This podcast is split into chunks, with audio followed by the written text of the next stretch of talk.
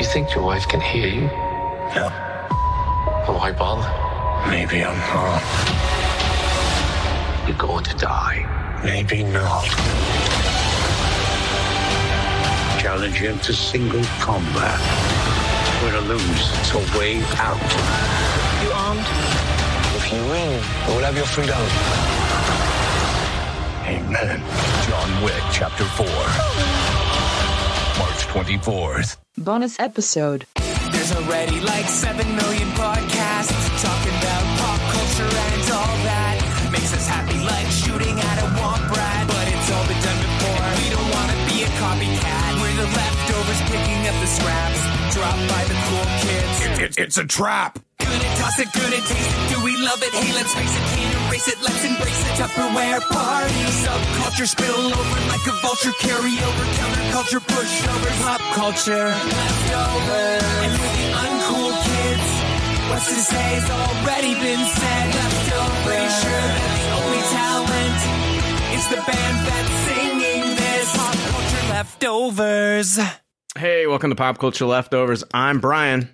I'm Joe. And we're the leftovers. And yeah, it's a bonus episode. No new regular episode this week. We're just going to be covering John Wick 4. So unless you want to be spoiled on John Wick 4, get the fuck out now, because we're going to be talking about this movie and breaking it down. I am very excited to talk about this one. We've got a round table of guests this episode. God, I'm going to have to look at all these names because I might forget who's on the call. We've got Kevin Shanks from Dose Makes the Poison. Yep, that's correct. Man. Thanks for having me. Yeah, welcome back, Kevin. We've also got Billy from the Reality Guys on YouTube. Welcome, Billy. Excited to be here. A long time no see. Joe Stark is here. Stephen Redgrave from Dissecting This Fiction Podcast. He's podcasting from his closet this week, everyone. Eventually, I will have to come out of this closet. But until then, I'm here.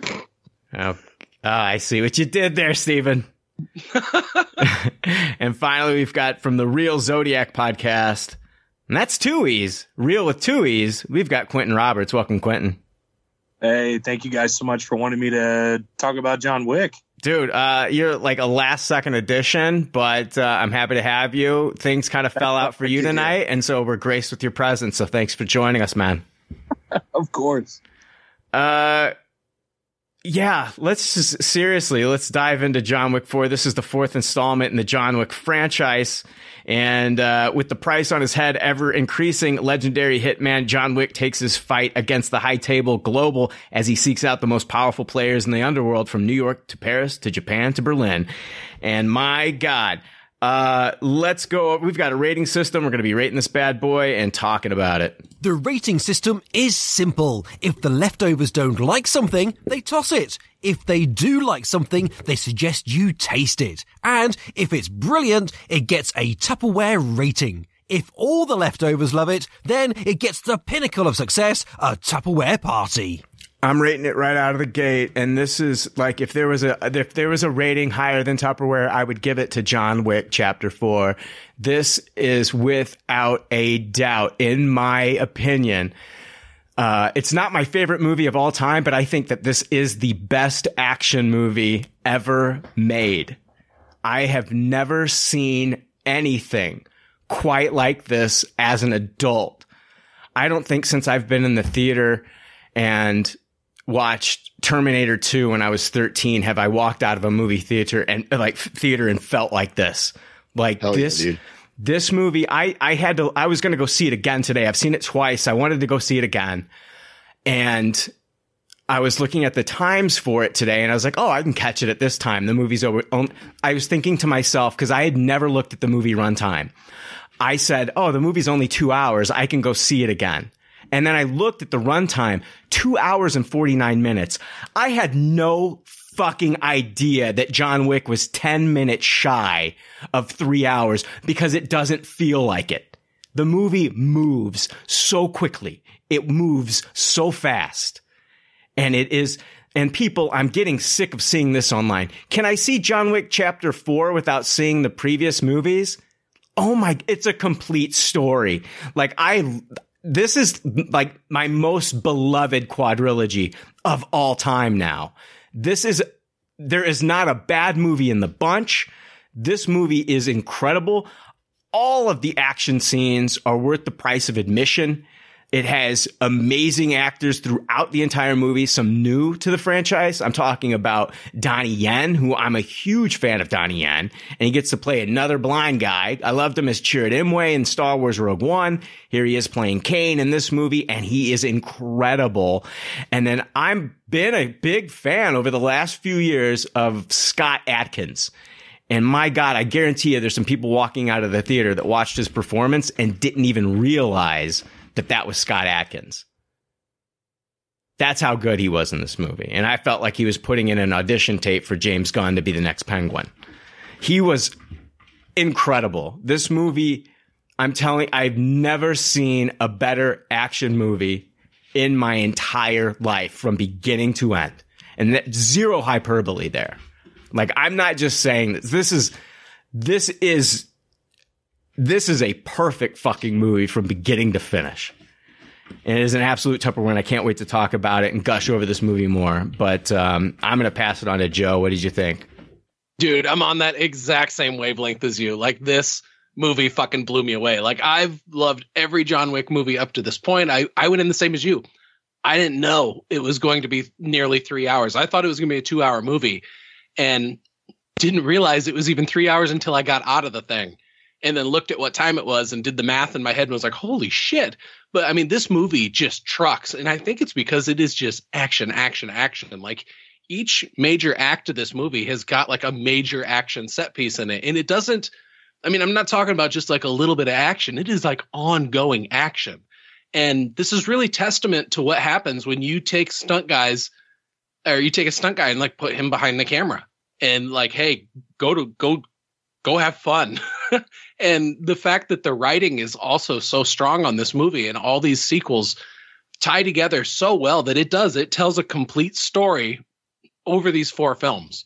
And this is one where I mean, if they don't end up making a 5th one, then okay, because this one did end perfectly, but also it ended so well and they're on such a good run. I would like to see more of it, but I mean, they just keep upping the ante in all these. They have the best action actors come in to play villains in these movies, and they sell it so well. And I knew Scott Adkins was going to be playing that role going in. And dude, he, even in that big, huge bodysuit they had him in, you could still see that he had fucking moves and was going for it and like totally disappeared into that role. I was really amazed. I didn't know that he was that strong of an actor to be able to pull that off. And there was like just the right level of kind of, you know, hamming it up, but it was in the vein of that character that he was playing too, that over the topness that he was able to bring to it. But then as soon as it got down to the fighting, man, you really bought that character. And just Donnie Yen from beginning to end in this was so amazing. He's one of my favorite martial artists. I love seeing what he can do on the film, on the screen. And he absolutely brought it in this. And they gave him a character with a ton of heart that was also a conflicted character. Got some tragic stuff going on with his life and his circumstances of what he's doing. I loved this new character that they brought in of this tracker. And it's another assassin in this world that's highly skilled and works with a dog. And I thought that was a really cool parallel with our titular character. Everything with Ian McShane in this, the way that, because the way that shit went down at the end of 3, and then they bring his character back in and really redeem it in a way I thought was fantastic. They were able to just wrap up every character in this. I mean, all the way up through that post-credit scene at the end, they really wrap everything up really well, but still leave it open enough to where you feel like there is a thread to be able to continue this on. But this is without a doubt my favorite action movie. The martial arts choreography and the gun work in it. And also like the actual guns that they brought into play with this. And we got to see dragon breath rounds from a shotgun. The way they shot that entire scene top down. Oh my God. Just chef's kiss. It was fucking immaculate. It was perfect. I think it's going to be a little while before we can see another action movie that tops this one, just because everything is there. The camera work in it is fucking great. The acting is superb. The writing is really good. And man, these people really know how to do action. because it was fucking exciting, man. Who'd have thought that a 3-hour movie that's like, no, it's a 3-hour action movie, and it totally fucking works, doesn't feel like a 3-hour movie. So highest of Tupperwares for me. I fucking love these 4 movies, and this newest one is my favorite. Yeah, I don't know if anything is going to top this movie for me this year. We're in March, and I don't think that there's anything that anybody is going to be able to put out this year that's going to top this movie.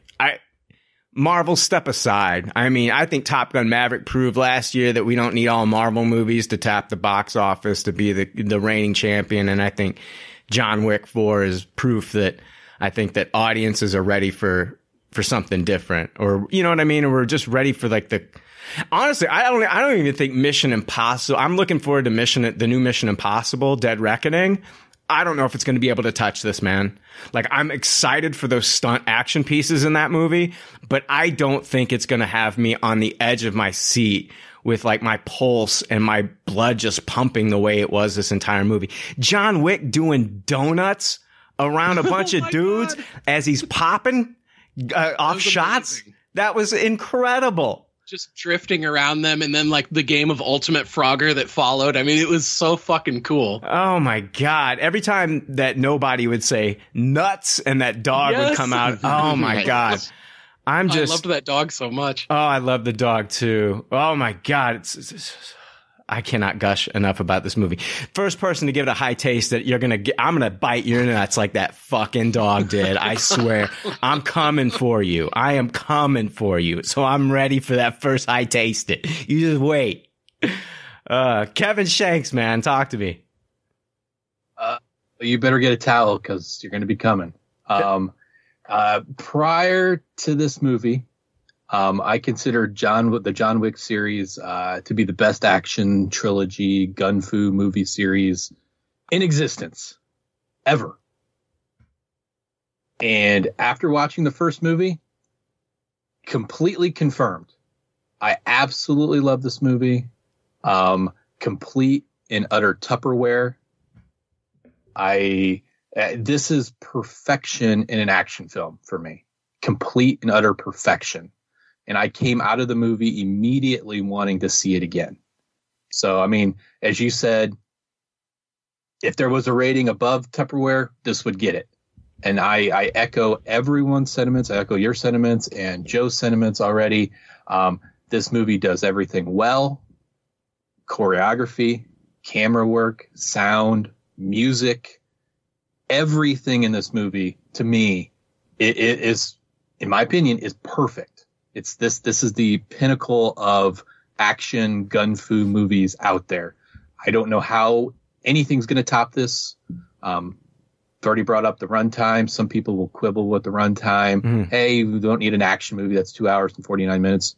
Yes, we do need an action movie that's 2 hours and 49 fucking minutes. This did show it. The new additions of the cast, Hiroki Sanada, Donnie Yen, Scott Adkins, Rina Sawayama, I believe that was her name. Excellent additions to this cast. I mean, you cannot go wrong adding any of those people to the cast. Awesome to see Lance Reddick and his character's role in this movie as well, and how they dealt with him. And the only thing I'll say else is the way it was shot, and then that car chase around the Arc de Triomphe in Paris.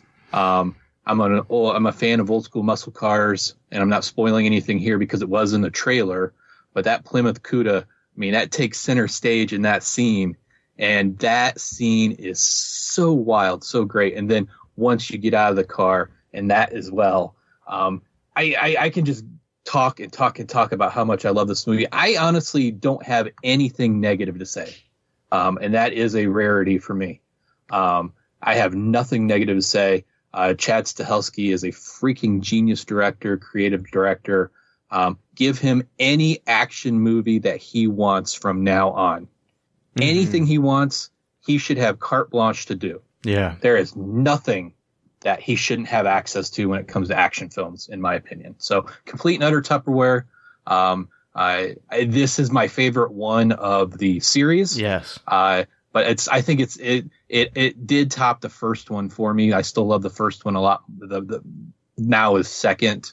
But it's everything about this is great. I am so happy to have seen this. And again, I made mention to my kid earlier. I was like, I kind of want to go see this again today. And I didn't have any time, but I'm going to go see it in the next couple of days again, because I got to see it again on the biggest screen possible. Yeah, I've seen it twice, both times in IMAX, and I don't think I could go and watch it in any other theater other than an IMAX screen. I just don't think you're doing the movie justice. I mean, no, definitely not. I don't think so, man. I would go as far as my ranking. My favorite is 4, followed by 1, followed by 3, then 2. That's how I would rank them. That's my exact same. Yeah. Yeah. And I mean, I'm telling you, like, top that first one. Well, you're splitting hairs between 1 and 3, because I think 3 has some better action in it. I think 1 has better heart in it. So agreed.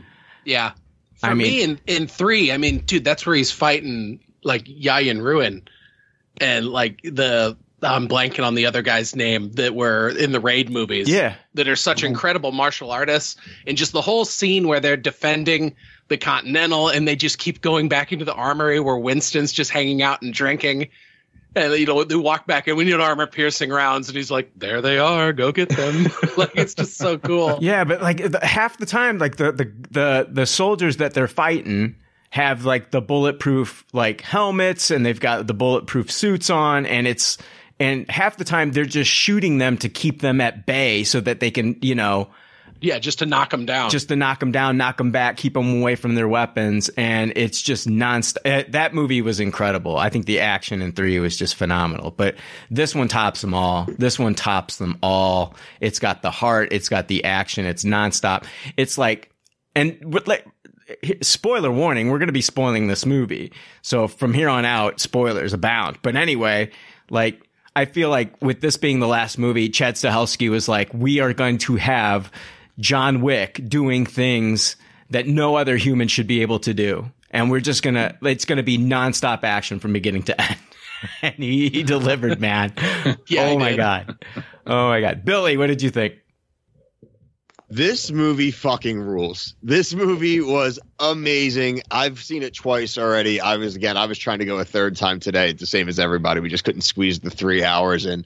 This movie is like an odyssey. It is just, when I went back the second time, it's not that I had forgotten about anything, but it's just so goddamn impressive how many cool things are in this movie. You forget about it. You're like, oh my God, this sequence, then this sequence, then that sequence.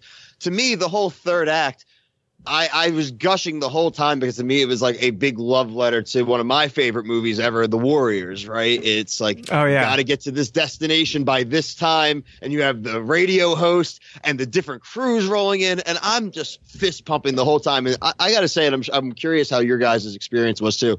Both times that I went, one time at, you know, on premiere night, and the second time on another afternoon, the crowd just exploding and talking and being excited. And it just felt like a communal movie going experience. And I could say a million things. We'll go over this thing. It was just perfect to me. It is now my favorite action movie ever as well. I just can't wait to bring more people to it and tell anybody I can to go see it. It was like a video game. I mean, you said, Brian, the strategic shooting on body armor, the over-the-top characters that even we've seen them in other movies in this series, but even this one just felt like another level up, and it's just so extraordinary. I agree. Give any of the stunt producers, the director, any of them carte blanche, whatever they want to do. This movie fucking rules. Every frame of this movie could be like hung like as a piece of art. Like unreal. I loved the Osaka Continental, like with the red lights and like the Japanese cherry blossoms all over the place. It was just absolutely gorgeous. The imagery was perfect. Yeah, Steven, what'd you think? Steven, you're on mute or something. I'm here. I actually love this movie. I typically come in as a villain for these podcasts, but I have to agree with all you guys. This movie was fantastic. I did not know it was almost 3 hours going into this movie, and so I feel I didn't notice that length kind of hitting near the end, but man, was I still having a blast watching this movie. I felt like there was a little bit of pacing at points that I didn't really like. There were some characters I wish we kind of got a little bit more maybe backstory on, but overall, I think they did a great job at conveying what these characters were here for and the relationships that they had, enough that you got the point of why they're tied to John Wick, and the action was just amazing. So yeah, Tupperware for me. All right, Quentin. Well, I'm here to round it out. I mean, this is a Tupperware beyond all Tupperwares that I could possibly give, like any movie that I've rated or watched this year. This was awesome. I mean, everybody said their piece. I don't know if there's really anything else that I can really say other than I'm watching this again tomorrow because it blew me away.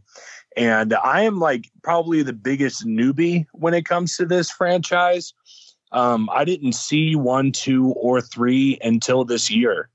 And so being able to kind of experience those and then going in to watch the fourth one, I felt like I was in the in crowd at the theater because everybody was clapping, gasping, everything in this movie. And it's awesome seeing kind of just like the reactions that the general audience has towards John Wick and how much of a cultural icon he is. And seeing him in this movie, like with nunchucks, everything about this movie was absolutely fantastic. And yeah, I can't give it a higher rating than a Tupperware. Yeah, God, that nunchuck scene was fucking incredible. It was so epic. It was so good, man. Dude, previously the best nunchuck scene I had seen was the Bruce Lee movie Game of Death. Oh yeah, where he fights that guy, and you know it goes on for a while for that movie, but dude, for this one, I love it where he just beats the shit out of people and then he tosses them around his neck and goes back to shooting with his guns. Yeah, and then when they get close enough, he pulls them back off his neck and just starts whacking them with it. I mean, it was perfect. Oh my God. The Kane character. I loved the motion sensors with like the ding that would go off. Yeah, the doorbell sound. Yeah, that was awesome. That was a nice touch. Yeah, I was thinking like, oh, is that going to be this guy's thing throughout the entire movie? He's going to be using these. And it's not like I was bitching. I was like, that's pretty cool. But we just literally get it for the one scene. And it was enough, you know, it was enough. I didn't need to see any more of that. The rest of it was basically like him, you know, trying to listen to his surroundings and fighting. It was incredible. Donnie Yen, I love the way how he had like this confidence and cockiness as this blind guy. To where, like, I loved it when he would, like, when he threw the bombs and he said lights out and he had his arms out and he's looking all cool and shit. And then I loved he, like, with the sword, how he would just, like, quickly, like, stab downwards and, like, kill people and shit. And then I was dying at the end when the Marquis was like, you know, we have your daughter still. And he's like, fuck off. I was just dying. Yeah, think of your daughter. Oh, yeah. Fuck off. And then when he said motherfucker earlier, I lost my shit. But oh my God. I thought they played that character perfectly too, because he wasn't, it wasn't like supernatural, like when you see Matt Murdock doing it in like the Netflix Daredevil series, where even if somebody's down and on the ground and trying to be quiet, like he can still hear their heartbeat and smell them. He knows exactly where they are. Whereas with Donnie Yen's character, there was times where John Wick would just kind of hold still on the ground, and when they were shooting at each other in that scene, and then he's like, John, are you dead? And John Wick's just holding still on the ground, and then like, what is he like, disturb a little bit of glass when he's reaching for a gun or something? Yeah. Mm-hmm. Oh, just epic. It was, they played it just the perfect degree where it's, you know, like, no, I believe that this guy has this disability and he's fighting through it, but they didn't push it so far to where he felt like a superhero. The movie is so cool because it's like you've got those two fighting and then Mr. Nobody shows up, breaks up that fight. Then later you get the three again at the table with Killa, played by Scott Adkins. And then at the end of the movie, all three show up again. And to the point where it's like Mr. Nobody's watching and crying as I love the dynamic between those three characters. It was so good. a very interesting character. It reminds me of a really old Akira Kurosawa movie called Yojimbo that eventually they did a remake with Bruce Willis and changed it. But the original is a black and white samurai movie where this samurai comes into town and he keeps playing these two rival gangs against each other, all in an effort to make his going price higher. And that's the exact same thing that this tracker is doing, where he's like, oh, I'm going to help John Wick survive this just until that money gets up high enough. And then that's when I'm going to go for the kill, but not until the price is high enough. And I love it how he's got even tiers of it written down in his book that he's been crossing off. What did you guys think about the scene where he meets the Marquis face to face and they've got a deal, and he slams his hand down on the board and stabs him, and he tells him that, what does he say? Like, you know, like somebody who's out for themselves will pull the knife out, but if you're for, you know, the table, you'll pull your hand out. I was just like, that scene, I was looking around the audience, dude. People were like looking away from the screen. Yeah, that made me feel very squeamish. The Marquis was squirming. I was squirming. I thought Skarsgård did a great job adding to the world. This was the first time to me we felt like we had sort of like a super villain, right? Somebody who actually had some intelligence, some cunning. Now, obviously, I think a big trait was he did not want to fight himself, and who would want to fight John Wick themselves? So he definitely wasn't dumb.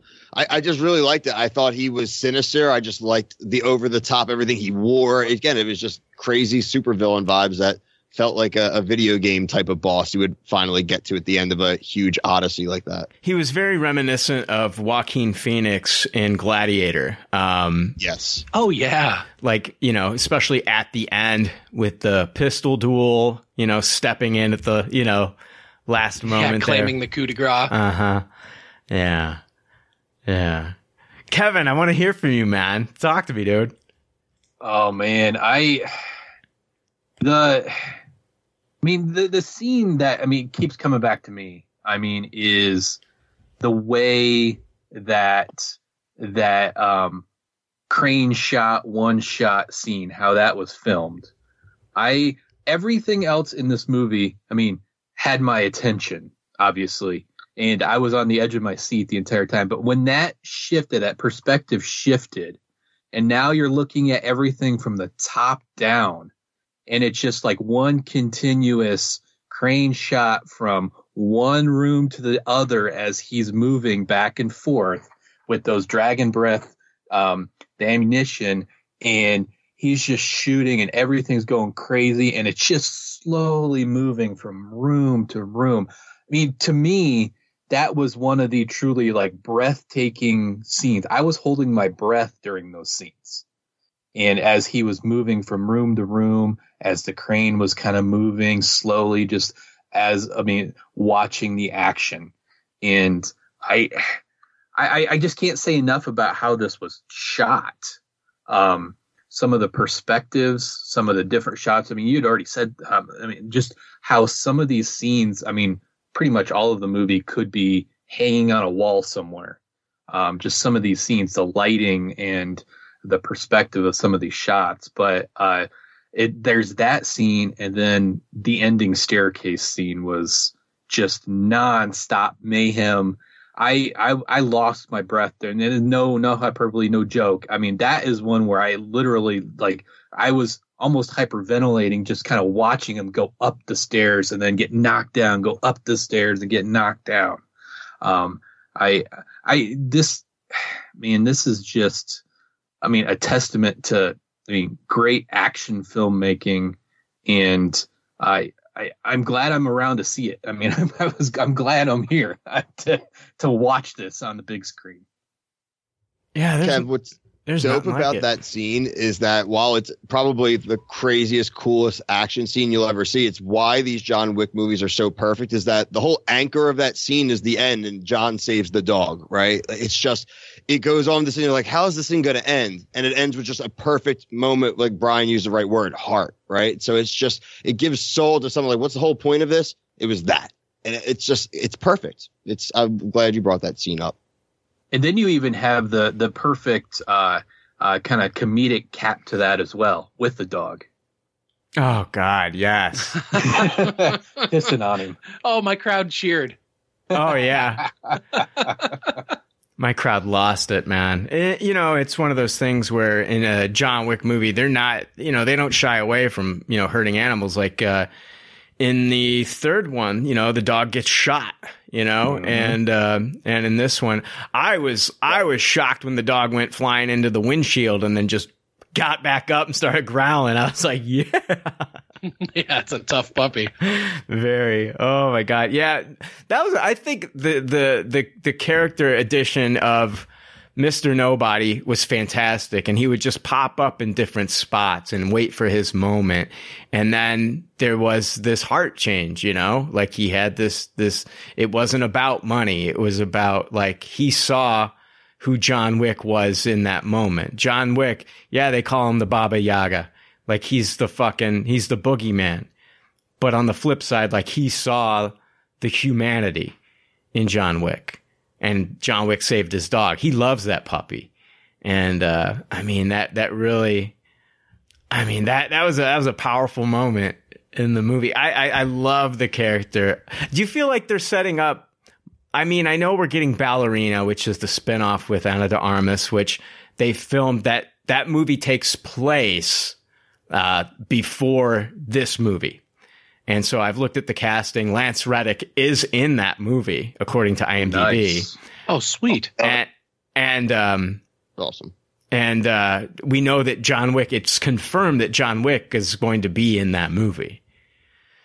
So do you feel like they've set up any other spinoffs within this? I could definitely see, like, the post-credit scene with Kane playing out, or maybe we're just supposed to use our imaginations.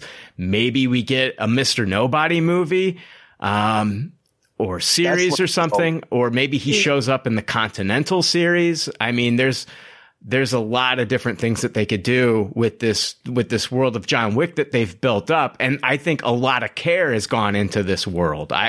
I love everything about it. The Continental, where it's like, you know, you're on the Continental grounds. There's no fighting here. I love the blood markers, where, like, if you owe someone, like, a blood marker oath, like, you know, it doesn't matter if you're holding a grudge against them. You know, you're bound to them. I love all the different rules within this universe. So did you guys see any possible, like, spinoffs from this movie?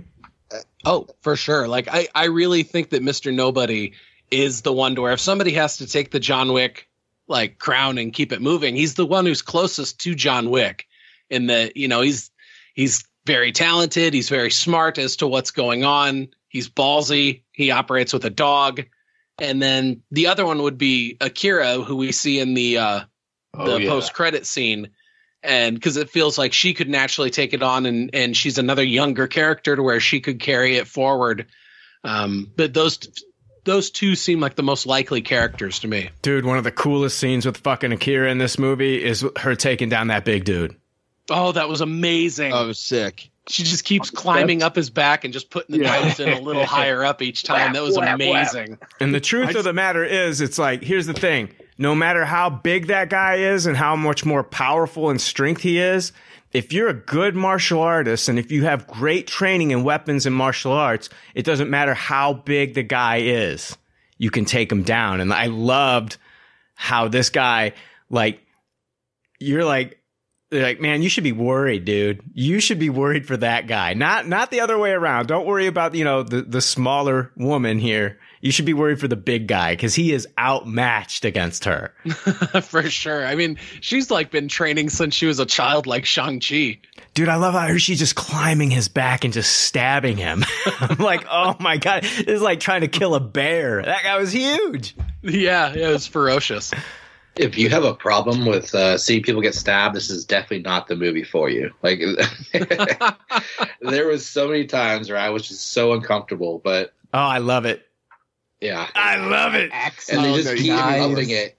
They just keep upping it throughout this movie. I have a question for you guys on Mr. Nobody. Did any of you kind of think that he was going to have some kind of tie to Halle Berry's character from a previous movie? It's like I just the dog thing. The whole time I was just thinking there's going to be some kind of relation to that character, and that's what's going to be the motivation here. I never thought that. I understood cool. that he had a dog, but I never thought that. I just kind of picked up that he was kind of like one of these bounty hunters or a tracker or whatever they call him. And I never put that together. I can understand why you thought it though.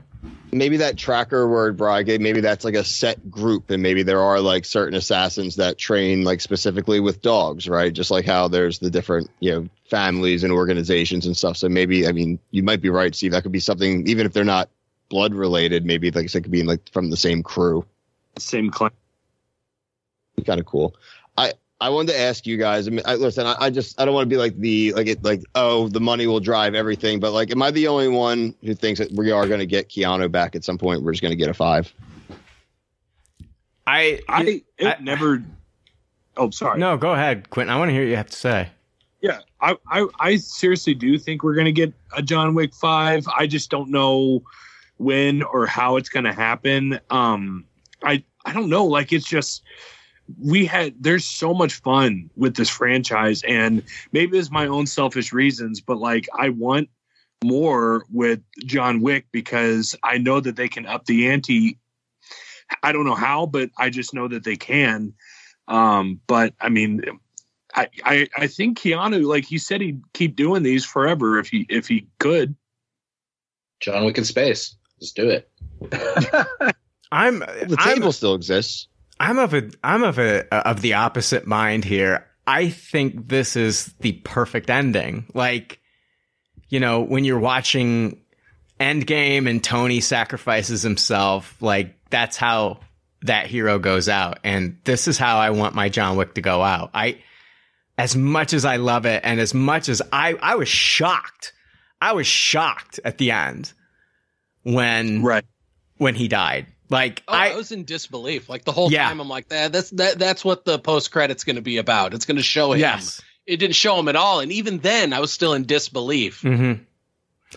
I think it hit me. Like as soon as I saw the gravestone, and then as soon as I watched it the second time and I watched him die, it hit me. I was like, okay, like this is the capper. This is it. And I feel like it's like a complete story at this point, but I feel like the world itself of John Wick and, the Continentals and the, all the assassins and everything, the world is so rich that you could stay in that world without John Wick. Like, what is the world of John Wick going to look like without him? Like now that I still think there's plenty of stories to be mined here, but man, I don't really want them to like pull a, he really didn't die. And, John Wick is, finally found peace on an island somewhere, and then he gets pulled out again. I don't know if you can up I don't know if you can up the ante with this one, Quentin. This movie was just so spectacular. It was like it's nonstop action. I honestly never felt the 2 hour and 49 minute runtime. Not once. I didn't find out until today that it was nearly 3 hours. I thought this was a 2 hour movie both times I watched it. I'm not kidding you. I think it's a perfect capper, Bri. I just worry, and kind of the same example you bring up though about like Marvel and the MCU is like, since we've lost Tony, the universe itself has felt like it's missing something. And I'm wondering if casual moviegoers and people will feel after seeing Continental or seeing Ballerina, like, oh, it's cool, but where's John Wick? And I'm that's where my head kind of goes. And again, I have no qualm. I love this movie. Literally, I think this is my favorite action movie ever. But I just know audiences, and I'm worried that like when they come out, like the next one will get hit because that's where Chad Stahelski needs to fucking take a little note from Christopher Nolan and just say, you know what, I'm moving on to something else. Mm-hmm. Yeah. Well, I read a article a couple weeks ago, and I think it was THR. Stahelski said that regarding the fifth movie, he said Keanu and him. I mean, looking at the article right now, Keanu and I are done for the moment. We're going to give it a rest. I'm sure the studio has a plan, but if everyone loves it and it goes kooky, then we'll take a quiet minute and think about it. But they're already thinking about that. I mean, and that was 2 weeks ago. Yeah. I think if you bring him back, though, the way this movie ends, you bring him back. the point that's already been made. How do you top this movie? How do you top 4? But then it cheapens what happens in the end of 4. I mean, it completely cheapens it, and you don't want to do that to your main character. I think the only way that you can bring him back on the screen again is to do a prequel and maybe show all the bodies he had to put into the ground for the guy in the first movie to get out the first time. There's no fear for the main character, though. There's no fear for the main character. But I mean, you can still write a ton of heart into, but you're right. You don't have any, will he survive this? Because you know that he will, because it's a prequel. I just think that the more that I've thought about this as we've talked, like, I don't think I want to see him come back for a 5th one, because it would cheapen the perfect ending of this 4th one. Yeah. And I don't see how you top the action. I mean, anything you do in number 5 would have to be 10 times, 15 times better than what's in this movie. And I don't see that happening. I think they could do it. I honestly think they could do it. Me too. Like, I'm with Billy. For me, I feel like they gave the ending the perfect scenario where they don't have to bring him back, but they can easily do so. You know, we didn't see the body, right? So... Maybe he wanted to die, right? And maybe someone grabs him and saves him against his will, like a Rick style, like in Walking Dead type of thing. Listen, the studio heads don't give a crap about this, about a perfect ending. They care about the box office. Hopefully Chad Stahelski putting that out there. I'm not trying to be that. They need the casual viewers. Like, those are the, as far as let's say the spinoffs, right? They could easily make those before this movie and then have him be cameos or. Well, that's what they're doing with Ballerina. He's not going to be a huge impact on the story, but it's going to get people in. They're going to throw him in the trailer. It's going to get people in. Keanu Reeves gets to, be the character still, but it has no true impact on what his arc was. Yeah, I mean, I'm fine with them doing it in Ballerina because they've already filmed it and they've been planning it forever. And definitely hearing that John Wick's going to be in that movie. He's going to get some more butts and seats. But, man, as far as the character going on beyond that, it's like, just move on. I'm ready for that. Have you seen the trailer for that? Was that Sisu? The Nazi John Wick version? The Nazi? Oh, yeah. Oh, yeah. That looks sick. Yes, that looks incredible. Some Nazis. Yes. I was like, oh, a John Wick period piece? Killing Nazis? Yes, please. Let's just Chad Stahelski at this point. I mean, he could do other, just let him do other things. It doesn't have to be, everything has to be John Wick now. Move on to your next big action franchise. You gave us the perfect quadrilogy here. Aliens couldn't do that. Aliens, they fucked up after with the 3rd one and the 4th one. This, I don't think, seriously, you take any action franchise. They all have their misses, in my opinion. All of them. I think Fast and Furious, they definitely have had their misses in that franchise. Yes, they've made money, but I'm talking about just overall, all the movies being beloved. No, they've had some misses. Aliens has had their misses. Terminator has had its share of misses. There's always a miss in the franchise. And this movie, I think... film after film after film, it's just perfect. I think they just need to leave these 4 alone, and we've seen the complete story of John Wick, and I don't care how big the box office is. Just move on to something else. There's always other ways to make money. You can, come on. Just, I hate it when they get greedy and they're wanting to pull out one more movie. And if they bring him back to life, or if they fucking do a prequel movie, it's just, I think it's going to leave a little bit of stink on it if it's not good. And I think just let it stay the way it is. It is a risk. It is an absolute risk, especially when this one is so well received by everybody. I think that DC and Marvel Studios need to be looking at the fighting choreography in this and really taking notes. Yeah, fuck them, man. I'm almost fuck I them. Just hope that a huge action movie like this can elevate them a little bit and make them try a little bit harder. Can you see Chad Stahelski doing a DC or Marvel movie? They don't need Stahelski. I don't want him to do a Marvel movie. Exactly. That's exactly. Yeah, just majors at all. Marvel, go ahead. Marvel, you know what? Just pluck another guy from Rick and Morty and just make another whatever the fuck kind of. Just gonna go after the problematic stuff.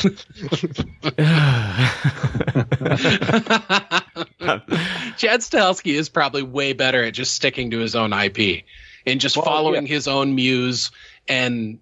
You know, really lean into that background of being a stunt guy and bring in the best stunt guys to envision, you know, the best possible fight sequences that you can do, and just do that. Lean into your strengths and don't fall victim to getting pulled in by a major studio that might fucking shackle you with like a PG-13 rating. So that'd be criminal. Was it Stahelski or Leach that were doing? They were doing stunts for Captain America, Winter Soldier.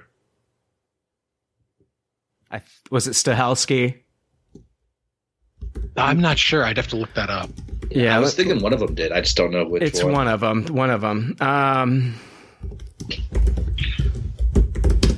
right, Brian, hear me out for this. Yeah, Chad Stahelski was a second unit director. Chad Stahelski was a second unit director in Captain America: Civil War. He was also a utility stunts performer in Iron Man 2. He was also a stunt performer on Captain America: The Winter Soldier. So yes, they've worked with Chad Stahelski before. It's been done, and those were great movies. But man, I really don't at this like. I want to know what Chad Stahelski's next project is. Marvel and DC, they can worry and do what they're doing. I'm kind of like I enjoy the Marvel movies, and I'm really hoping for great DC movies. But on the flip side, the past 2 years now, the past couple years now, I've been more enamored with just like what we got in Top Gun Maverick and what we got in this movie. Like I don't think the box office, in my opinion, needs to rest on the shoulders of every Marvel and DC movie. I want more of this kind of shit to where, you know, you don't have to follow every fucking, you know, it's like Marvel's into like the, you know, the 20 plus movie in their universe. And then you've also got to watch, you know, there's 7, 8, 9, 10, 11, 12 shows, man, just. It's nice. It'll be nice just to go back to the box office this year and watch, you know, another Mission Impossible movie. I'm not worried about the movie. I know I'm going to be entertained, but I don't know. I'm griping about Marvel and DC is what I'm doing, Joe. No, I know where you're coming from with it, though. You're not wrong. I mean, especially with the news recently, it's just kind of like it seems now problematic for how their story longevity works. Somebody say they're something. They're just spread too thin. It's just too much. Like Brian said, it's worn itself out. This is cool. Even this, it's like you said, 4 movies. Like that's a big universe already, and like that's again, maybe we talked about again. Hopefully, it doesn't overexpand. But I've something new. Like let somebody talk about something, like something that we actually can like go to people and say, hey. Go see this movie. Oh, do I need to have seen 31 movies that are there now and a dozen shows? Nope.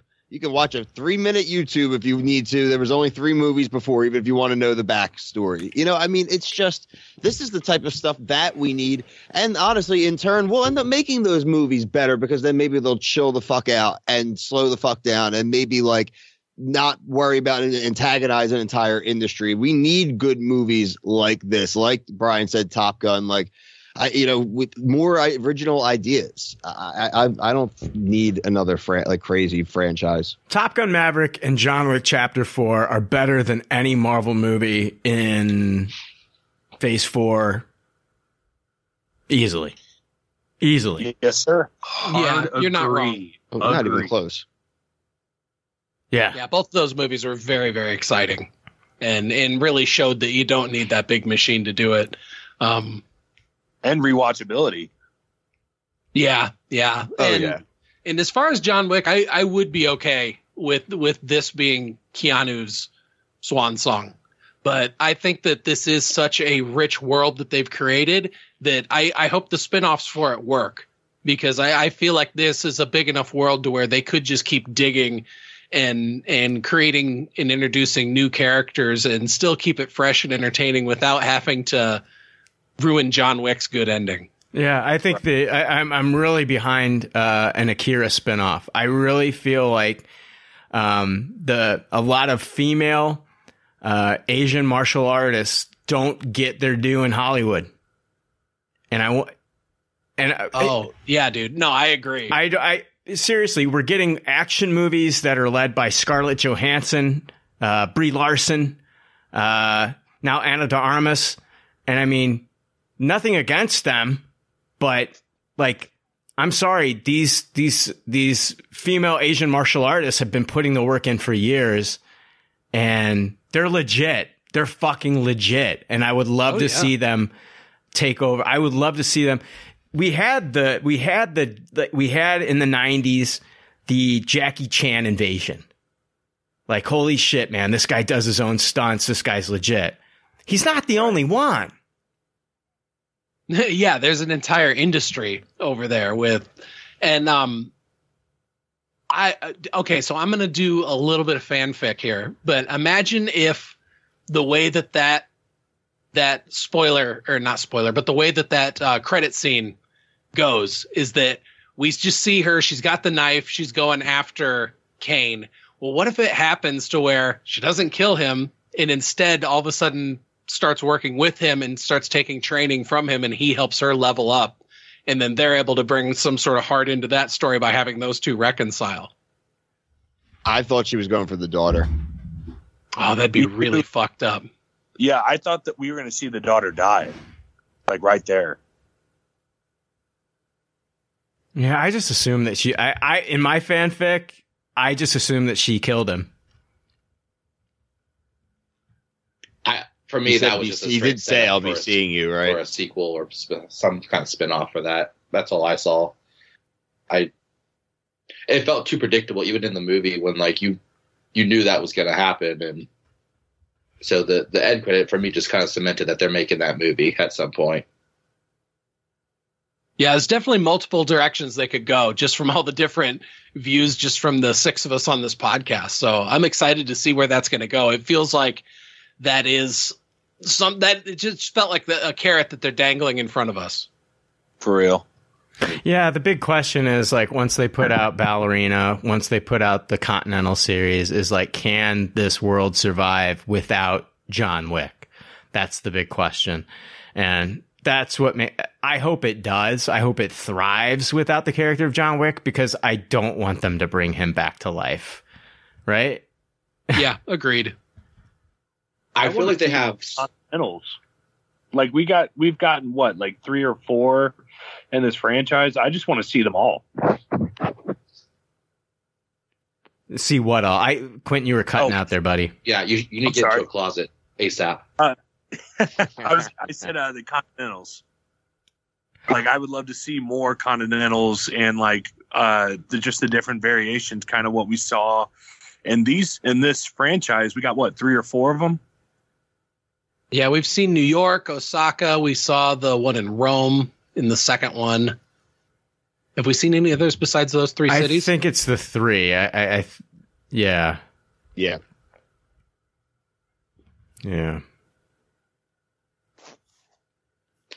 I think the thing with this franchise is they have so much world building that they've done in these movies, but as far as the characters that John Wick has encountered, it feels like they've all kind of been very limited in their screen time. So like, I don't think people really have gotten the opportunity to really dive into wanting to see those characters more. Either they die or they're just not seen again. And I think that's the part where you would get more people interested in those characters, and they could do more with those characters if they kind of gave them a little bit more of a backstory. You know, you say that. I understand that, but I was raised in the 80s and 90s when you just had bad guys that were bad guys, and you didn't really need all that much of a backstory. It's like I feel like every... I'm just saying, like, that's... That's how a lot of movies were back then. You go back and you watch a lot of 80s and 90s movies with the villains and things like that. I don't know everything about them. I think we've just gotten to the point where we've seen things like, you know, the Daredevil Netflix series where it's like we have to watch Wilson Fisk grow up as a boy and how he fell in love with Vanessa and this and that. The and sympathetic villain. All the sympathetic villain. We always have to watch these big expanding stories with the villain. And sometimes I feel like we don't need that. Like, yeah, and they sometimes can. You can just give us the bad guy from New York Ninja. That's 100%. That's why, like, the Warriors is one of my favorite. They just have all the different street gangs. You don't need to know why those dudes are dressed up like clowns and have baseball bats. You can kind of put two and two together, right? Like, that's all you need. They're to know. Just the bad guys. I mean, and I agree with that, but like, that's for the bad guy, right? Like, Bill Skarsgård, he was just the bad guy in my opinion. I don't think we really got much of a reason why he was doing what he's doing, other than he's just this new up-and-coming prick, right? But, like, for me, it's, like, the sub-characters, like Mr. Nobody, for example. Like, we didn't get a whole lot about him, right? So, like, at least for casual viewers, why should they care to see him come back if they don't really know anything past what they saw in this movie? I think we connected enough with him throughout this movie. So yeah, Quentin, especially with that character. Hold on, Quentin, on your end, there's a lot of, like, you're hitting the mic or something. There's a noise going on in your end. Oh, my bad. But I think with that character, we connected enough with him throughout the movie. Like, I knew his motivations from the beginning of the movie. As soon as he opens up that notebook, and you could tell he's been writing things down. And then there's the one page and it shows 50 million. This guy's out for the money. This guy's out for himself. As the movie progresses, he's still trying to, like, work that money angle, You see him, you see that he cares for the dog. You see that John Wick spares the dog. And then by the end of the movie, this guy spares John Wick, watches John Wick die, has a tear come down out of his eye. I mean, that's enough for me. That's enough. I don't need to know, like, where did this kid come from? Where was he raised? How was he raised? I don't know that about John Wick. I don't know. I don't know how. I never watched John Wick being plucked from his family or whatever and raised in, like, these orphanages that they have these kids fight in. I know none of that. I just know he's a badass motherfucker, and I fell in love with him during this movie. So I think, like, I think there's enough in this movie to get me to watch him in something else if they were to give me a Mr. Nobody series. That's just me, though. I think it goes to the fact that not everybody needs a backstory. I mean, to me, this is the Joker angle of things. I mean, you don't need a backstory on Joker. I mean, you're going back to DC, but we seem to have one or two or three or four. But I don't think you need a backstory on some of these guys. You just move forward with them. That's all you need. You don't need to go back. You go forward with them. Yeah, you just got to make sure the stuff they're doing on the screen now is compelling. I think with the Marquis character in this one, the one line, the interaction that he had with the Herald guy or the Harbinger or whatever they called him, the dude that Clancy Brown was playing, and where he tells him, you know, don't let your ambition outweigh your worth. Something along those lines. And I thought that was a really telling line, that this is just a young, cocky upstart that's full of ego. And he thinks that if he has all of the resources of the High Table available to him, he's going to be able to take out this guy, make a name for himself. And then Winston is able to see that in him and turn it up to the next level in telling him, what if you're the Marquis that actually killed John Wick? And actually putting this idea in his head that you need to be the one that pulls the trigger. And it's like all these dominoes are set up to just fall down in the perfect way at the end of this movie. And that's part of what makes the end of this movie so beautiful, is that it wraps up all these competing things in a perfect little bow. I think if you stop and smell the roses and get backstories and stuff like that, you might slow down the action a little bit too. And like, yeah, and then you got a 3.5-hour movie. Yeah. I don't know. At the very least, I would have liked to seen a little bit more with Koji, Kane, and Wick, and what their relationship was Part of the fun is just the mystery, though. Flashback to like just kind of establish how long their history went back. Part of the fun is the mystery, though, man. It's just like they establish that they've had all this history, and it's like I don't need to see every little thing. It goes back further than Akira's been alive. Okay, multiple characters referred to each other as brothers. And so you really just got to take the dialogue and then fill in the blank places yourself, because less is more, especially in shows like this where there's other parts of the world that are so developed. You can paint a really amazing picture in your head as to what the backstory could be between those characters. Mm-hmm. They're brothers. They've known each other and been friends for a very long time. They're very dismayed that Kane took this, card that he had to take, but then they also understand why he did it. But that's the sympathetic villain, isn't it? Well, Kane is your sympathetic villain in this. Oh, yeah, 100%. Because he's the one that by the end of this movie, you're happy to see that John Wick can figure it out a way to win the duel without killing Kane, but while killing the Marquis and also not letting Winston die. Like, he found a way to make it so that everybody he cared about. And setting Kane's daughter free. Yes, and setting Kane's daughter free as well. And that's what makes the post-credit scene like kind of bittersweet, because you can see where Akira's coming from. She's avenging the death of her father. You can see where Kane was coming from. He was just trying to keep his daughter alive. But if you're just trying to keep a loved one alive, is it okay to kill somebody else's loved one? And if you did, it's like he told her, I'm going to be expecting you someday. Like, he knew what he did. It just, to me, it just really adds a whole another layer of depth to what could just be mindless action movies. And these John Wick movies are not mindless action movies. There is actually a lot of care and deftness in the way that they handled these characters and the relationships with each other. It was really brilliant. Oh yeah. The way that they use honor among the assassins. I love the whole aspect of how that grows throughout the relationships between some of these characters. Oh God. I was hoping that the fight between Kane and Yoji would have went on a little longer, though. Just seeing Hiroyuki Sanada and Donnie Yen on the screen together, Yeah, I thought it cheapened it a little bit that, like, right before the fight, Akira, like, notices her father's been shot. Yeah. And it's like, oh, come on, I wanted to see full strength. Yeah. These two going at each other. Like, really do it. Like, really.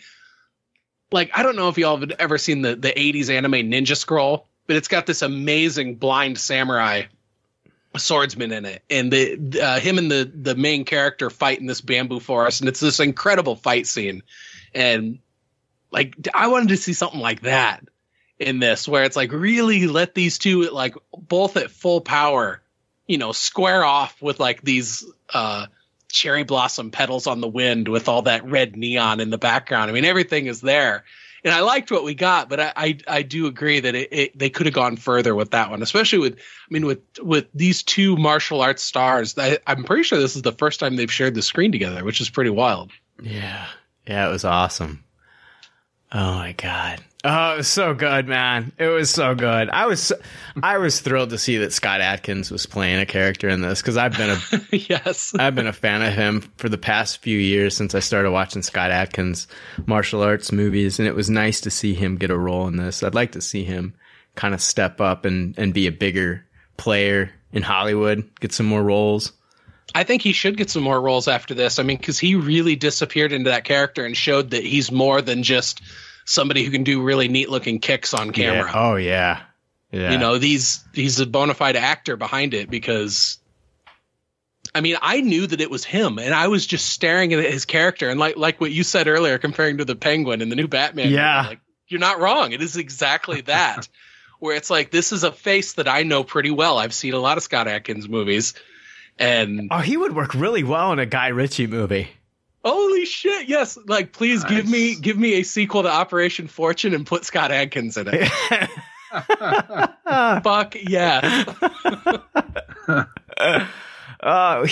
What movie did I see? Was it the Ip Man prequel that he was in? He was in the 4? Was it 4? Was it 4? Yeah. I think he was in 4. Yeah. Whatever that one was called. Yeah. Other than Ip Man Four. Ip Man Four. I think, yeah, it was Ip Man. He was in Ip Man Four. And did you notice when they went to like the U.S. military base that one of the characters there was named, his last name was Kreese. Ha. And so they're trying to connect it to that character being Kreese from The Karate Kid.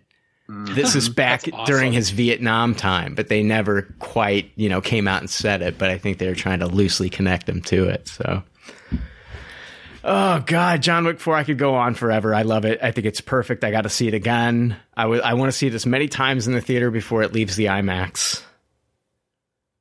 Oh, and I'm obsessed with that Terran Tactical's fucking Pit Viper 9mm that he had. Oh, that gun is awesome. Which I will never own because it's a $7,000 pistol. Yeah. But, oh, my God. How many rounds did they say it carried? Like 27? It was like 31. 22 in the mag, one in the chamber, which is a three larger capacity, or no, five larger capacity than a Glock 17, which was like previously a pretty big one. Wow. Yeah. You can hold, what is it? You can hold, I think you can hold 17 rounds in a Glock 17. I love it. The fact that this will hold fucking 22. I love that the Bowery King was like, I got it from a guy who got it from a guy who killed another guy, who killed another guy or something like that. It definitely felt like he was shooting it more than he had bullets on the clip. But were you counting, Steven? Was that what you were doing? Nobody else did that? No, because I was actually engrossed in the movie and having fun as opposed to like counting up fucking rounds. Best scenes of the movie. The whole. I'm sure there's somebody out there that's counted. Yeah, whoever's tactical reload. You are one nitpicky bastard if you're counting off rounds. I love this movie. I will admit my OCD does have me do things like that during movies. So. Oh God, your brain sounds like my prison. Like that sounds like a nightmare of a viewing experience. Do you have a problem with the Kevlar suit as well? No, I love the Kevlar suits where you stand up, where you just put his collar up. Has that been all the movies, or is that new to this one? The whole bulletproof thing. The second one on. I think. Okay, because like I didn't remember that, and I thought it was like the coolest shit that they did. Oh God! I love it when he'd go around a corner though, and he'd grab the lapel of his jacket and kind of cover his face with it. That was great. I always thought that was a really cool move. The details were really clever with that stuff. And then before the duel at the end, when he's taking off his jacket and then his vest, and he's shaking all the slugs loose from it that are embedded in the fabric. I thought that was great. It made my whole auditorium laugh. Like, oh, and also. That last time that he gets knocked down the stairs where he goes all the fucking way down. Like, my crowd was very reactive to that, too. It just keeps going. It just kept going. It's like, oh, my. God, it makes me want to go there and walk up those stairs just to, like. Yeah, what was it, 220-some stairs? 222 stairs. It just makes me want to go there and see, like, just see where all this fucking crazy shit took place, like this action scene. You want to take the John Wick 4 tour of Paris? I do. Oh, my God. Yeah, dude. It was so cool. It was so cool. This movie is so good. I text my dad. I said, John Wick 4 is amazing. I said, it's one of the best action films ever. And he's like, okay, good to know. And then. Followed by the very next day, I'm at John Wick 4. I'm like, all right, stay for the post-credit scene. He watched it and he said, John Wick 4 is amazing. My dad absolutely loved it. So sweet. Absolutely incredible, man. I was Keanu saying he did 90% of his own stunts for this one? Did you see that? Yeah, I did see that. Yeah. The 10% was the stairs, I assume. Yeah. They made replica foam stairs. They're really not hard. It's so good. That is, I don't know. You guys have any final thoughts on this? Oh, ooh, Killa. When Killa falls, like a couple fucking stories there. Like, lands right on his head. Oh my God.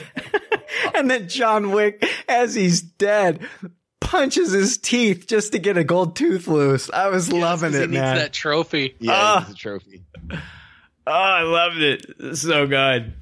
What I also love in that scene, or those scenes there in the club, is everybody's still partying and everything, just dancing. Dude, every movie they're like every John Wick movie's like that, and then no, I know, it's perfect. I love it too. No police show up when you watch it. When you go back to the theater, or if you watch it at home, as they're running out after the party ends, and they're running out, and it's right before Mr. Nobody pulls out his gun to shoot John Wick, and then Kane stops him. But as everybody's running out, watch the expressions on the people's faces as they're running out of the dance party. The girls, especially the women that are leaving, they don't look scared. All the women, you can tell that they're like all Instagram models that just want to show off their faces, because they're like almost like they're posing for the camera as they're running out. I was dying. I was like, oh my gosh, none of these women look scared. They look like they're trying to promote their brand. That's nice commentary on where we're at right now. It's so true, man. It's so true. I love this movie so much. Chad Stahelski is a fucking god. He is the action god. This is yes. This is the best action movie I've ever seen. It's easily, and if you don't think it's the best action movie ever made, then I'll say it's the best Western action movie ever made, because I mean, you might come to me and say, okay, well, have you watched this particular martial arts film, you know, from Asia? And, you know, I've seen a lot, but I mean, I may not have seen them all. I'm even putting this over The Raid and The Raid 2. I think it's... Yeah, I'd agree with that. I think it's better.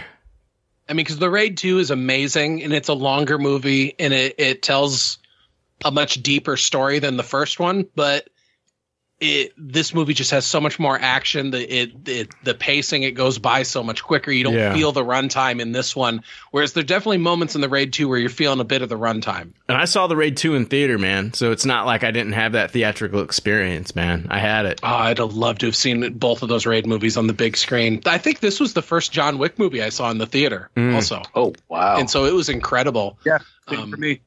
I took Aiden with me. He'd previously only seen the first John Wick movie, and I was like, dude, I know that you're going to go into this not fully understanding the story, but I think you just need to see this on a big screen. And he was really happy that he saw it. And like, what a movie to miss out on. Like, you want to see this in the theater. Like, if you have an IMAX near you, go see that. Go see it on the best quality screen with the best sound. Because this is one of those movies where you want to see it in the big screen. And the Oscars needs to fucking have a category for stunt actors, man. Yeah, they sure do. Because movies like this really prove that these people are absolute professionals at their craft. And they should be recognized, because action movies would not be the same without these hardworking individuals that are so talented, that bring these scenes to life and make them look so realistic. You need to have an actor of like Tom Cruise's caliber, a guy who does his own stunts. He needs to come out and say something. He needs to be more of kind of like a mouthpiece for that movement. Dude, he would be the perfect one to do it, because he is a huge name in the industry. Yeah. And he does famously really, really stand by doing as many of his own stunts as he can. And so he would be the perfect voice to herald that. And especially following the incredible success of Top Gun Maverick, and then the next year we got John Wick 4. I mean, these are movies that are absolutely carried by the stunts that are in them. Oh, fucking Dead Reckoning coming out, man. I mean, that stunt with him, you know, the motorcycle and going off the cliff. I mean, that's a huge stunt. It stunts like that need to be recognized by the Academy. Yeah, I agree. So, man, that's all I got, guys. You guys have any final thoughts on John Wick 4? I would have liked to have seen Carrie Ann Moss as the orphan sister. I think that would have been a nice addition to this movie. That would have been pretty cool. Steven, was that you saying I am Klaus? Because that was great. No, that wasn't me. I am Klaus. I am Klaus. Yeah, way better than Groot. Sorry, Groot, but... Yeah, distant cousin for sure. I love how he just says it and just starts punching him in the face, too. That's all he says. That's all he says the entire movie. I'm Klaus. He was dressed like punker chic. Like, it was fantastic. Yeah. As he walks out, I'm Klaus. I think my final thought for this is it ended up being completely different than what I expected, just based off the trailer or just even what ended in the third movie, because like I thought we were going into this thing and Winston was going to be basically the villain of this, and then you were going to see Lawrence Fishburne kind of play a bigger role, kind of like Winston was in the other movies, and then it just felt like that was kind of just put to the side pretty quickly and then introduced all of these other new characters. I have a hard time believing you like this movie, Steven. These are high tasting comments. It's so wild. See more of those people? See more of who? That's how you want to end it?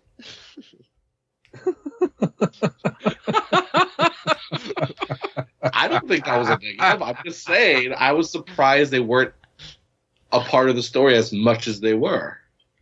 I'm surprised that you like this movie, because I have it's you are coming off a little nitpicky. Yeah, very nitpicky. I guess I'm just really good at. No, not really good. I would find other words. I'm the John Wick of enjoy a movie and seeing some flaws. Get back in the closet. No, I think what you're seeing as flaws. We are not seeing those at all. I mean, there's five other people on this podcast that are just like it's like when you're talking, it's like I need subtitles because I don't understand what the fuck you're saying. It's like this movie is Brian's dog, and you're a Russian gangster that just beat it with a pipe. I just want to say nuts right now and have Quentin bite your fucking crotch. Quite a Pavlov response. No, I mean, I think we followed Winston and the Bowery King as much as we did in the previous movies. Okay, it's not so much I wanted to follow him more. I guess the outcome of the third movie I felt like was just kind of brushed aside, like. He essentially betrayed him, and then we're just kind of moving on with it, and they're okay with each other after that. Like I think that's summed up. That's summed up and I think probably best. There's a quote in one or two of these movies they say multiple times. Such is life. They say that. All that means is, hey, something's got to happen, and you have to accept it because you know that's the way it's going to happen. And in this world, people turn on each other. And in this world, that's the way it is. Mm-hmm. You're going to have people that turn on each other, and you have to live within that code. And that's what's going to happen. And I know Winston says that multiple times. I mean, such is life. He turned on him, and now you got to deal with the repercussions, and you got to work together again. At least that's the way I just betrayed somebody. I would probably say such is life too, just so I didn't get killed. But I always thought Winston shot him off because the high table was coming, so John was going to be toast. So by doing that, gave him a shot to kind of escape. No, he did that to get his fucking hotel back, Billy. He did it entirely. Well, I know. I mean, it was a nice side. All self-serving. Which we see again in this one. Oh yeah, that's what I love about it. He's a snake. Such is life. You watch his hotel back. He's got renovations now. Like, good on him. Like, he's got a brand new hotel getting built. Yeah, he just lost his concierge. Lance Reddick, man, R.I.P., dude. Yeah, yeah. So I'm going to be sad not seeing him pop up in things anymore. He's always such an amazing character actor in whatever he's in. Yeah, well, he's got 4 movies coming out still. One of them is the spinoff for this. He's got another TV show that he's a part of. I think it's a Disney Plus thing. And he may have a couple of voice works for some games still. Like, he's been busy. It's a shame what happened. And especially when you see this movie and then you see what that character goes through, it's like kind of doubles down on how sad it is of his passing. I'm going to have to go back and listen to this episode and pick out what Steven liked about this movie. Because, like, even going back and trying to remember things he said, he was like, you were kind of off put by all the it has nothing to do with the movie. You were kind of off put by all the stabbing in the movie, and it's like that's what. Hi, welcome to a John Wick film. I can't stand seeing people get stabbed. Man, all those axes and knives. It's movie violence, though. Have families. Perfect. It's movie violence, man. Hey, there's something I understand that, but it's still cringy to see for me. Like I still like feel like it's stabbing me. Oh man, I guess I have an overabundance of testosterone. I fucking love it. Dude, I've been looking up all the guns in this movie. Yeah, and just being sad that I'm not an independently wealthy person. Dude, that semi-automatic shotgun that he was using to fire those dragon breath rounds. Dude, that it's a fucking almost a $2,900 fucking shotgun. Jesus, it's amazing. It has magazines that hold 20 fucking shotgun rounds. Damn, you know, fucking scary that is. Mayhem is right, dude. Self-defense. It's like Doom. Holy shit. I never knew that I wanted a 12 gauge on an AR platform until I saw John Wick 4. I didn't even know it was a thing. Oh, my God. This movie is incredible. Oh, my God. Anyway, are you guys ready to wrap this one up? Let's wrap it. All right. I want to thank our guests. Billy, where can people find you, man?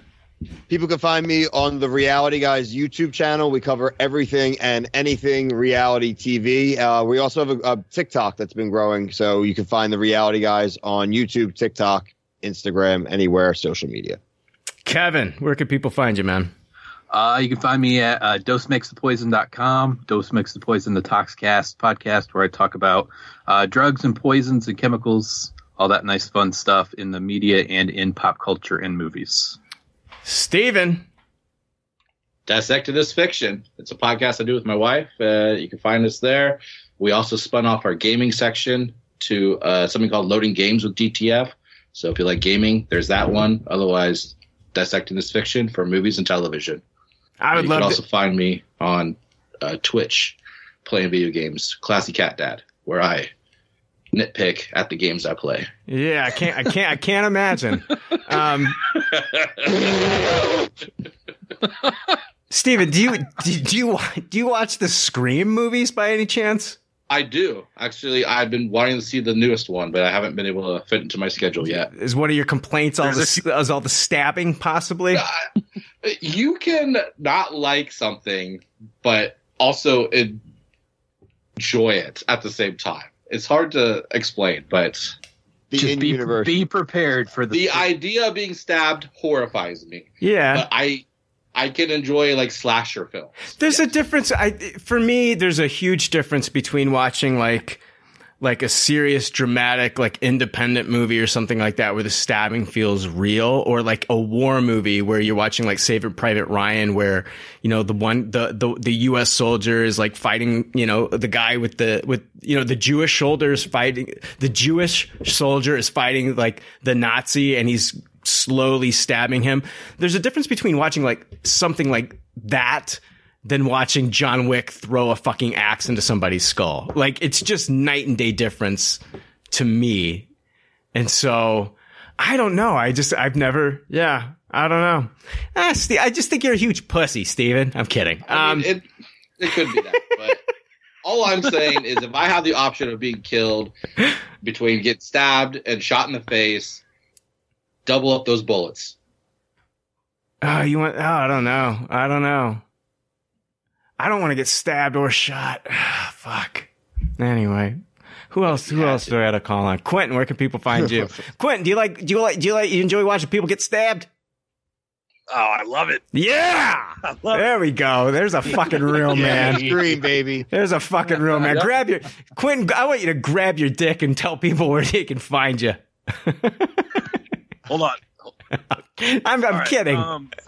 He's gotta find it. Down by his socks, just like that. Quinn's like, oh shit, I just stabbed my dick. Yeah, you can find me on The Real Zodiac, and like you said, it's two E's on the real. I actually just finished the Scream movies with Billy and Melissa on my show, along with working on thrillers. That's what we're on right now, and also we are watching all the Nicolas Cage films. So that's kind of what we're doing right now. Oh man, it would have been crazy if he was like, we just read all the Nicholas Sparks books. Every single one. Cried a lot. We're sponsored by Kleenex. I now need some. Is that everybody? Did I call everybody there, Joe? Except for you guys. They're listening to where you can fucking find us. Jesus Christ, if you don't know where to find me and Joe, you're a fucking moron. Steven's got you all upset. Don't get mad at me. You're misdirecting. No, what you said was fucking stupid, Billy. Oh, what? You've had other things and other shows. And why the fuck? Oh, yeah. Why? Okay, you can find me on this podcast that you're listening to currently. I'm not gonna. I typically don't knife at him. I'm over this.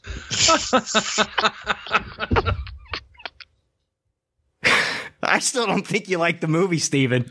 Yeah, like the movie. You're right. I loved it. I think you succumbed to peer pressure. You put that disclaimer out at the beginning, Brian. And he got scared, and he was like, "Oh shit." I know. Yeah, he's quickly changing his notes. No, it's a Tupperware all along. It went from a taste it to a Tupperware very quickly. He's like, oh, all my talking points here are really negative. Maybe I can say them in a happy way. I know. I didn't hear one good thing. I have a good thing if you want to hear it. I think Kevin brought it up. I really enjoyed the top-down action scene. Yeah. Just going through rooms, mowing down guys. I also couldn't figure out if it was CGI or real, and that's how fucking badass it was. Oh, wow. We only had to wait an hour and 25 minutes for that, but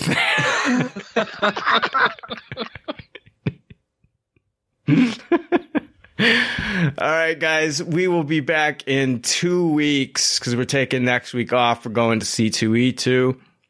But we'll be back in 2 weeks, so we'll see you then. See ya.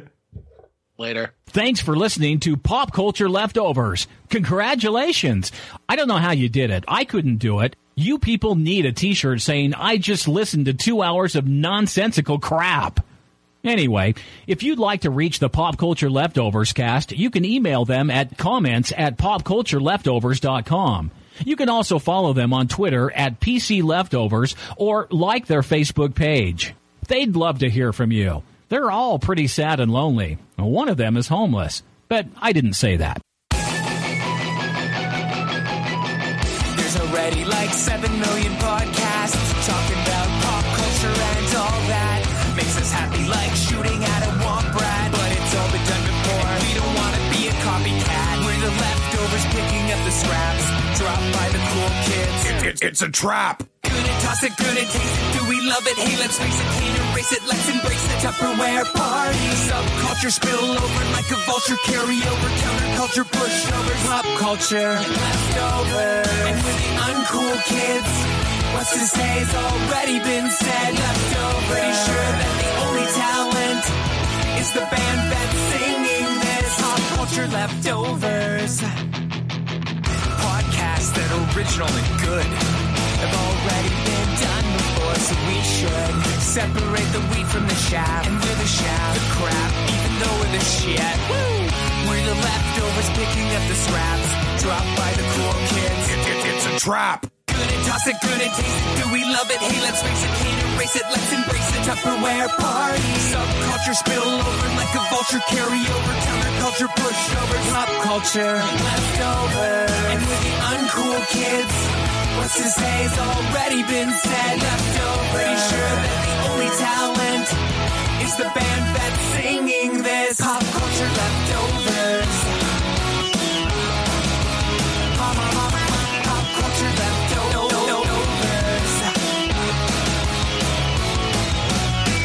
Toss it, good and taste it. Do we love it? Hey, let's face it. Can't erase it. Let's embrace the Tupperware party. Subculture spill over like a vulture. Carry over counterculture pushovers. Pop culture leftovers. And with the uncool has already been said. Let's go, pretty